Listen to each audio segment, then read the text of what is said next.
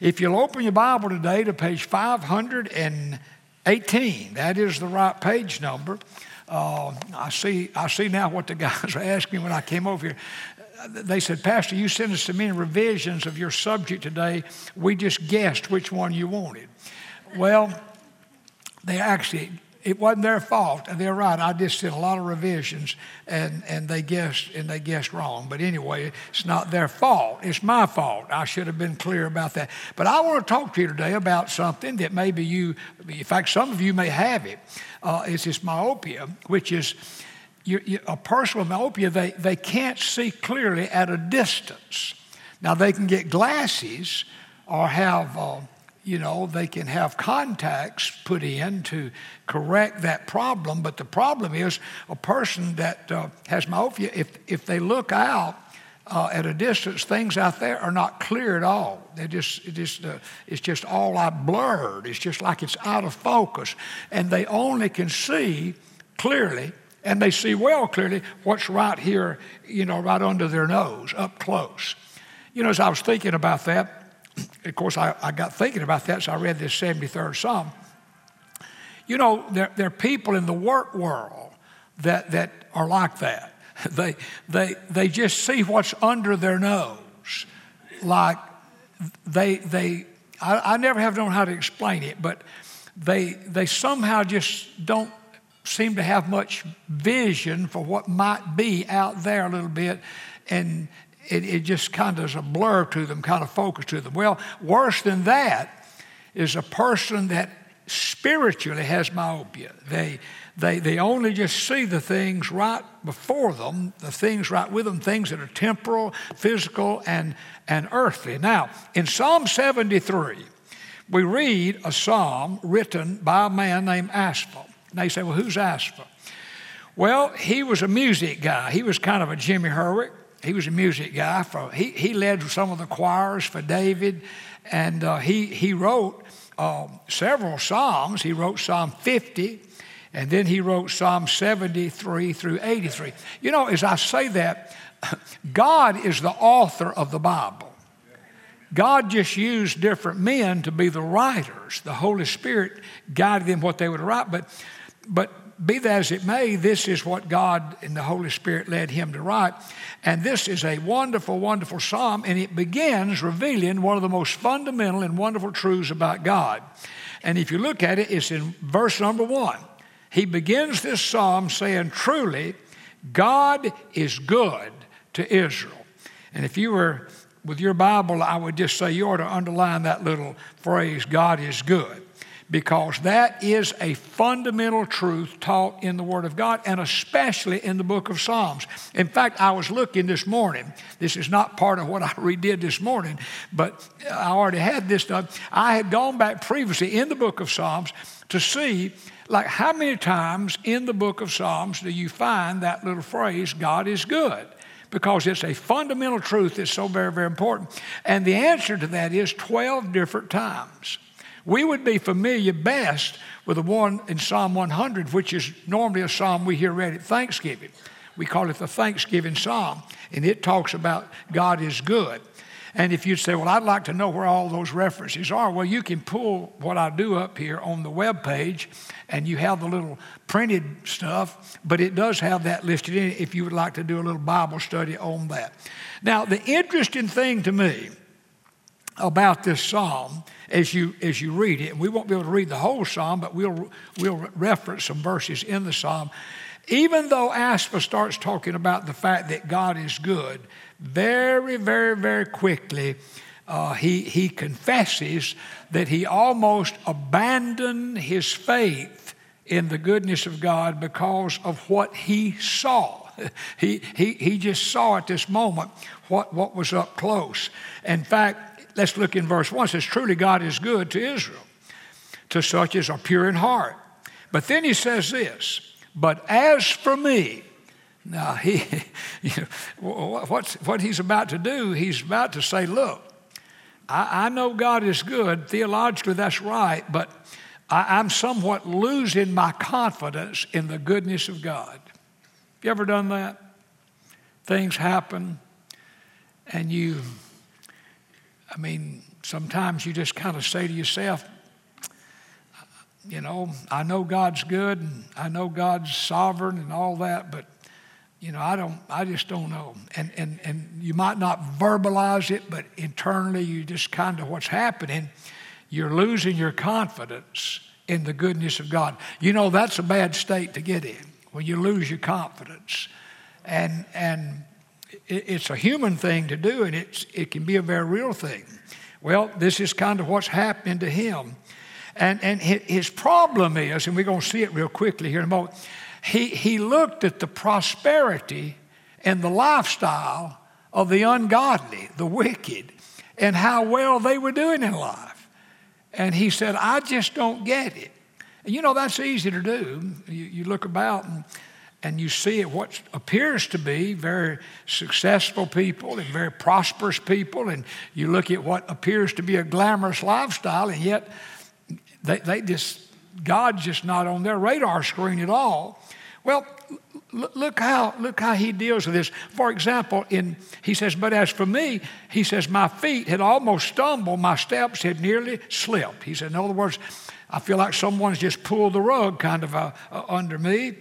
And, and then in verse number three, he begins to point out some reasons. He said, For I was envious of the boastful when I saw the prosperity of the wicked. I mean, you sometimes look and we see that. It is confusing. In verse number four, he said, For there are no pangs, that word means pain, P A I N, in their death, but their strength is firm. They always seem to be strong. Verse five, they're not in trouble as other men are, nor they're plagued like other men. Verse number six, therefore pride serves as their necklace. They're proudful people. Violence covers them like a garment. They're always, you know, kind of argumentative and uh, in your face kind of folks. Verse seven, their eyes bulge with abundance. Uh, they have more uh, than heart could wish. And we, we just see this all the time.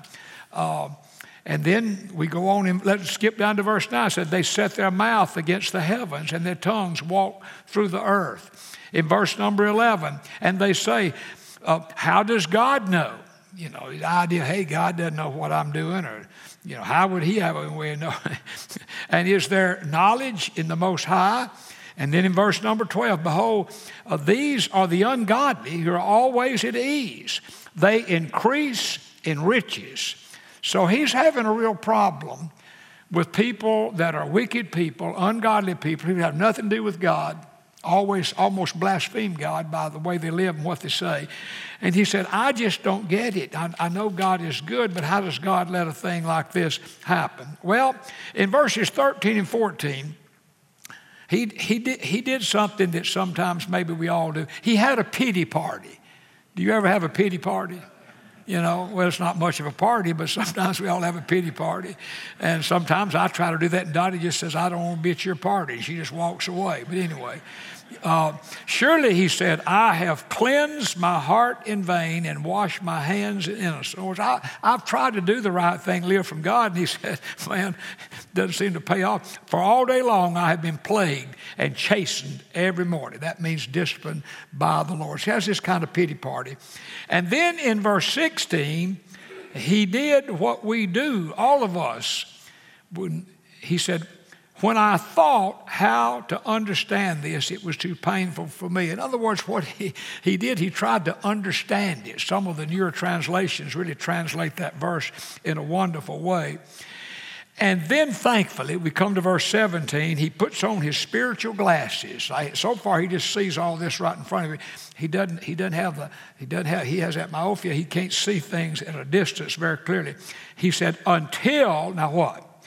I went into the sanctuary of God, and then I understood therein. So he kind of, you and I'd say it this way he went to church and he began to try and he did understand. Now, I want to, you know, we're going to re- reference another verse to you in a moment, but there are a couple of life principles that I want to mention today. They're really more than that. But one is this time won't let me, I'll do two.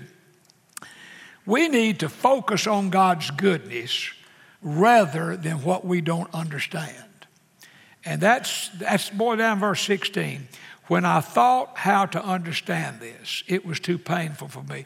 You know, if something's going on in life and you don't understand it, especially if it's a bad thing or something you wish hadn't have happened, that just becomes our focus. And, and we really spiritually, we have this myopia. We just see right here, and this thing just gets bigger and bigger and bigger. And what we need to work at is focus on the goodness of God rather than what we don't understand. So you, you just, you guard against all these things becoming the focus of your life because there are things in this life we never will understand. Now, you know, in my life, I was thinking this morning, and I think this would be true for you, but in my life, I, I wrote this down. I, I have never seen the evil and the anger and the division in America and the world, not just America, that I see today. Now, I thought about that. Uh, maybe, maybe it's been there and we've just not seen it. You know, with 24 7 news and social media, we just see everything about everybody. And used to probably a lot of the same stuff was going on. We just we just didn't know about it. And it, it, but now you know you know just everything about everybody. Uh, and but this whole thing with all this anger, and if we're not careful, you know, I was it, it's all over the world. For example, in Iran, this is interesting. Like women, you know, women in Iran, they they they don't have the privileges women do in America, and if, if a woman violates any of, of their rules that they have, I mean, they're immediately put in prison and, and probably going to be put to death.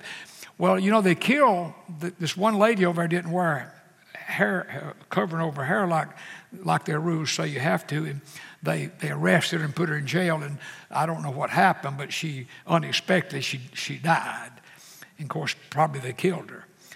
But what's happening now? Thousands of women are running up and down the streets in Iran. their coverings off of their hair. Uh, some of them are cutting their hair off and throwing it in the street. And the Iranian government, like, I mean, you can't, you can't arrest every woman in Iran. It's, it's, it's chaos. It's like America, you know, just, just people just doing all the, the anger that we see. Um, you, you look at all that. Now, if we're not careful, here, here's the problem with that it can become our focus. And, and we, we just kind of take our focus off of the goodness of God and the things of God and the blessings of God. And, uh, you know, we just need to not let that happen. I mean, we, I can't control, and you can't control all the anger people have, you know. Um, I, I listen to well, I'm going to use a political example here, but I'm going to use one on both sides so everybody be happy, you know. Well, you know, the DeSantis down in Florida, you know, he's, he's in one political party and the president's in another political party. And we've had this bad hurricane down there, and they asked the president, you know, are you going to meet with DeSantis when you go down to view all the damage because y'all are so politically divided? And he said, Well, you know, he said what a president would say. He said, Look, this, this the hurricane in Florida is not about politics. We, we try. It's going to be interesting. He's in Puerto Rico now. It's going to be interesting when he goes to see how that little, if there's a meeting or whatever. But you know, when you look at the big picture, what, what's happened in Florida, it, it, it needs to rise above politics. It is an absolute disaster what has happened there. And many of us have family and friends that live down there. I mean, some of those areas, you know, I mean, I don't know how you'd ever rebuild. It's just like it's demolished. And uh, thankfully, there, there are people, and with their help, Texas has its people there. I mean, just most all the states, neighboring, close by states, uh, they have theirs, you know, Texas Baptists have their men down, like they have like 20 or 30 generators helping with that. But right now, they're just trying to find the people and pick up the pieces. But, you know, all this anger that goes on, just don't let it become our focus. Now, I, I want to encourage you to do something. Next month is, is, is November, and it's the Thanksgiving month. And it's a great month to just really now remind ourselves of how many things we have to be thankful for. Could I have an agreement on that? Yeah. Now, I'm going to suggest you do something. I've done this for years. And um, there are 30 days in November. And each day in November, get you a pad or maybe a blank page in the back of one of your Bibles. And each day, just like just write the numerical number one. And out beside of it, write what you're thankful for. And two, and three, and four. And five. Now, here's what makes this good it's easy for about the first 10 or 12 days. I mean, if we, if we passed out paper today and said, let's all write down 10 things we're thankful for, most of us would write down much the same. But when you get after about 10 or 15, 16, 17, you have to begin to say, well, you know, now what? I've got 30 things. Now what? And the good thing about that is it, it, it kind of forces you to remember how good God has been to you. Does that make sense? Now, I picked up today this is the Bible Dottie gave me on our 50th, on our 50th wedding anniversary. And in the back of this Bible, I, I wrote my 2017 November Thanksgiving list. I just, on this, on, in 2017, I just did it in this Bible. And it's right here. Like on my number one thing, salvation. It's probably be everybody here. But I just journey along down through here. And this morning, as I was knowing I was going to do this, I thought, I'm going to look back at, I said, I'm going to take, I wrote this in my Bible. It did me good today to be reminded of what I was thankful for in 2017. I got all happy about thinking about it. Uh, my gracious. number nine, I know you want to know what number nine was. I thank God in 2017 our church was debt free. Well, if one time you'd built $57 million worth of buildings, you'd thank God you're debt free. And uh, I thought, oh, I just, I just was so glad. I just want to encourage you. You don't have to write in your Bible, but somewhere it will bless you in ways that you can never imagine. And then a little second thing quickly keep your spiritual glasses clean so you can remember how things end. E N D. Now look in our psalm, it's just beautiful. In verse 24, he's now he's now seeing, he, he's, got his, he's got his glasses on now. He's looking out at the distance. It's not, it's not blurry anymore. And he says in verse 24, You will guide me with your counsel, and afterward, now look at this, receive me to glory. Man, listen. Keep your, remember how this whole thing is going to end. You know, the Bible reminds us that we're sojourners that we're pilgrims, we're just passing through this life. This is not our final home. Could I have an amen to that? This is not it. No. Uh, we're temporary residents. Our home is in heaven. But here's what happens the hurried life that we live, really, the hurried life, that's not a negative statement, that's a true statement most of us would have to say, I, I live more hurried than I thought I would have lived at this point in my life. What that does, it gives us, it gives us this spiritual myopia. And we, we, we kind of don't see out there. We just see in all these things right now that we're consumed with. Now, when you became a Christian, God gave you eternal life. That's in 1 John chapter 5, verse number 11, if you want to read it later. But now, eternity is in this life after death. See, eternity doesn't start till you die. And when you die, it never ends. That's, that's how this deal works. And so, what he's saying in this verse, afterwards receive me into your glory, he, he, He's said, look, the sufferings of this present time, as Paul said, they're not even worthy to compare with where we're headed and where we're going. You know, sometimes we're all like Asaph. Uh, there are things we don't understand, and uh, we, we get kind of, sometimes we feel like we, our faith is wavering and you know, we know the Bible verses and we believe the Bible is the Word of God. That's not the issue. It's just that we can't figure it out. Well, hopefully, we're also like Asaph at the end. At the end, what did he do? He got it right. He got it right. The best thing he has to say in this psalm is afterward, God's going to receive me to glory. And Father, that's my prayer. We, we just live We live in a challenging time. We are surrounded, God, all of us, with your blessings. We could, in fact, one of the most encouraging things these people will ever do in November would be to write down one thing a day. And when they get down about 20, 21, 22, they're going to begin to think of people and things that they're thankful for that they hadn't thought about, maybe ever or certainly in a long time. But God, the truth of the matter is, God's your good. And I thank you for your goodness, God. I thank you for life. I thank you, God, for our Tuesday Bible lunch. I thank you for each person that comes. I thank you for the opportunity we can gather with believers and enjoy a meal and teach the Word of God and just kind of refresh here at this point in the week. And I pray as we journey, don't let us, God, help us not wait till November. Help us now, the very best we can, to, to just focus on how this thing ends.